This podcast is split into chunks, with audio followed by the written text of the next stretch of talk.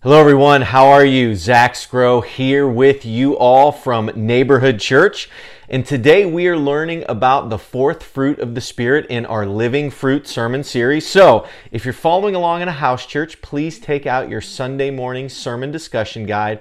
And remember, in the coming week, do your daily devotionals as that will help reinforce what you learn here today. So, into the fourth fruit of the Spirit in our Living Fruit sermon series, which is patience. Patience. A word that I know everybody loves to hear and talk about, especially me. Oftentimes, when we hear that word patience, words come to mind like waiting, enduring, persevering. And some of us even dread just hearing that word patience because we know it it will almost always it will most certainly include some time of waiting for some desired outcome that, that we want in the future and it will occur over a long period of time and it's definitely true as waiting is inherent to patience. But when understood as a fruit of the Spirit, patience usually involves waiting in the face of hardship or in the midst of some sort of pain and suffering. In fact, patience as a fruit of the Spirit is defined as the ability to control yourself and your emotions while you endure adversity and difficulty over a long period of time. I'm going to say that one more time and I'll read it for you verbatim here. Patience, defined as a fruit of the Spirit, is the ability to control yourself and your emotions while you endure adversity and difficulty over a long period of time. And looking back at our passage for today, we can see this as James refers to both the prophets and Job as the archetypes of those who are patient. Think about it. If you recall the story of Job, you know that he lost everything and suffered an inordinate amount of pain over an extended period of time, yet he did not lash out in anger. He didn't make any rash decisions. And at the end of the story, he experienced God in a dramatic and most intimate way, a most profound way, which is one of the rewards of patience. And so for today, I have just two main ideas for you, two takeaways for you on how to develop patience. And the first is this you must do the work of actively waiting. Number one, you must do the work of actively waiting. And number two, which we'll get into in a few minutes, you must have right expectations. You must have right expectations. And so our passage from James teaches these two points. Look back with me if you have your Bibles, and we're going to pick up in James chapter 5, verse 7, where I think all of you guys have already read that out loud in your house churches. And it's this in verse 7 Be patient then, brothers and sisters, until the Lord's coming. See how the farmer waits for the land to yield its valuable crop, patiently waiting for the autumn and spring rains. Now, look, I'm not a farmer.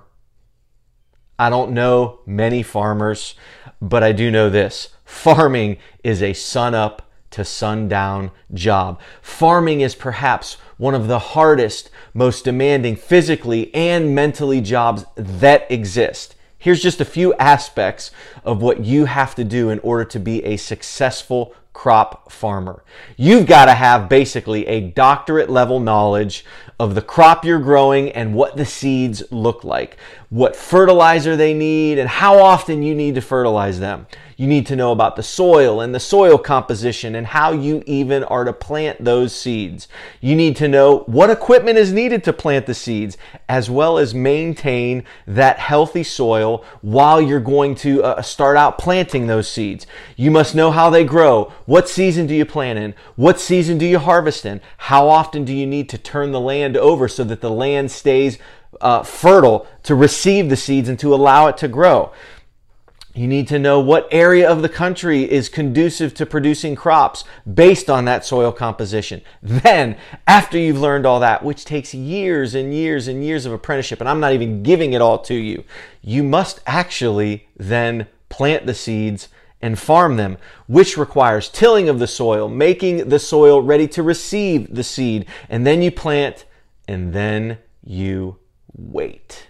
You get to wait but you've got to wait actively because everything that you're doing that I that I mentioned above. You're doing all of that while you're waiting for the seeds to grow and you're continuing to learn about your craft while the seeds are growing and you are actively fertilizing and watering those seeds knowing just the right amount of fertilizer to use, fertilizer to use as well as water because if you over or under fertilize you kill your crop. If you overwater or underwater, you kill your crop. Then, on top of that, you have to maintain and fix the equipment so that you can do everything that I just mentioned and so that it works when you need it. Oh, by the way, don't forget that as a farmer, you've got to hire and fire employees, farm hands to help you do the work. You also have to manage them daily and you have to have a proper business knowledge on how to sell your crop to the marketplace and all the relationships involved and the supply chain management of that particular aspect of the farming business. You need to also have some sort of an idea of what future contracts are in regards to crops and their price of today compared to what it will be in the future so that you assure yourself that you're getting the right price for whatever it is that you're choosing to farm. And then as you actively wait and you're doing all that I just described, you're still looking and waiting for the seed to sprout and grow and come to full maturity. And so that's a that's a lot of what a farmer does that James really didn't get into there, but I think kind of wants us all to understand and know. Certainly, it was much different 2,000 years ago when this was written compared to it is today. But rather than have me tell you all the the active ways in which you can wait patiently on God in whatever situation you're enduring, during suffering, during pain, during trials, during hardships. I want you all in the next few minutes to discuss that in your house church and to talk about what it looks like to actively wait on the Lord patiently while you're looking for some sort of desired outcome, which leads us to our second and final takeaway for today. We must manage our expectations. Look at verse 10. Pick back up with me in verse 10. I'll read it out loud for you here. Brothers and sisters, as an example of patience in the face of suffering, take the prophets who spoke in the name of the Lord. As you know, we count as blessed those who have persevered. You have heard of Job's perseverance and have seen what the Lord finally brought about. The Lord is full of compassion and mercy. Here is how to properly manage the expectations of a desired outcome. As many of you know, Job faced the worst kind of suffering possible. He lost his children, he lost his health, he lost his wealth, Oh, and by the way, he had three friends that made him feel great while going through all of that pain and suffering. I'm being sarcastic there. They were terrible friends. He experienced pain in the worst kind of ways possible. And I believe the following two passages that I'm going to share with you from the book of Job will encapsulate best how he managed his own expectations for the desired outcome of what was going on in his life at the time uh, early on in the book of Job, believe it's chapter one, after he lost his children, Job said, and this is a very famous one, you guys I'm sure all know it Naked I came from my mother's womb, and naked I will depart. The Lord gave, and the Lord has taken away. May the name of the Lord be praised. And then, after 41 chapters of extreme suffering and being belittled by his friends and, and hearing from God about what that suffering means to Job, Job says in response to, to the Lord, in response to God, he says, I know that you can do all things. No purpose of yours can be thwarted. So look, Job doesn't expect to have his health, wealth, and family restored at any point during this time of his suffering, but rather from chapter 1 all the way until the end in chapter 42, Job understands that goodness is at the very core of who God is, and that no matter what occurs, God will do what is right and good in Job's life. Job understood that no matter the outcome, it would benefit him and be for his good, as painful as it was. He did not have a specified outcome in mind, a specified uh, outcome in mind, but rather he trusted that God was good and was for him. Job trusted that God was good and was for him, which in the end led Job to a greater and deeper relationship with God. And so, how do you manage expectations while you're waiting patiently? What expectations should you have when patiently enduring hardships and difficulty and pain in your life? Here it is. You should expect that God is good and that He is for you. And He has your best interest at heart. And that as you wait patiently, you should expect that your relationship with God will grow deeper and more intimate, and you will know Him better as you endure this uh, hardship or whatever pain and struggle you are currently going through. During the days of Jesus' life on earth, he offered up prayers and petitions with fervent cries and tears to the one who could save him from death and he was heard because of his reverent submission. Son though he was, he learned obedience from what he suffered, and once made perfect, he became the source of eternal salvation for all who obey him, and was designated by God to be high priest in the order of Melchizedek. Melchizedek. Patiently waiting, patiently waiting while suffering is the way of the cross.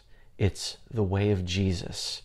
And it will make us more like Jesus than perhaps anything else that we face in this world in our entire lifetime. And as we become more like Jesus, our intimate knowledge of God will become more like Jesus' intimate knowledge of God. And then what Jesus says will begin to happen more and more in our lives. And you all know the saying, I'm sure. Jesus says, If you've seen me, you've seen the Father. So, no matter the pain that you're in now, because God is good and God is for you, God will work it for your good, just like He did for Jesus. I'm reminded of a psalm, Psalm 62, verse 5. It was something that I used uh, probably eight or so years ago. My soul, wait thou only upon God, for my expectation is from Him. My soul, wait thou only upon God, for my expectation is from Him. You guys, this is a cliche saying, but good things truly come to those who wait. Those good things might not be exactly what you want, but in the end, they will be what God desires for you. And God desires your good because He, at the core of His being, is good. And you can know that and you can trust that, and that will help you patiently endure the pain and suffering of your life. Thanks, everyone. May you all go in the grace and peace and mercy of Jesus Christ. We'll see you.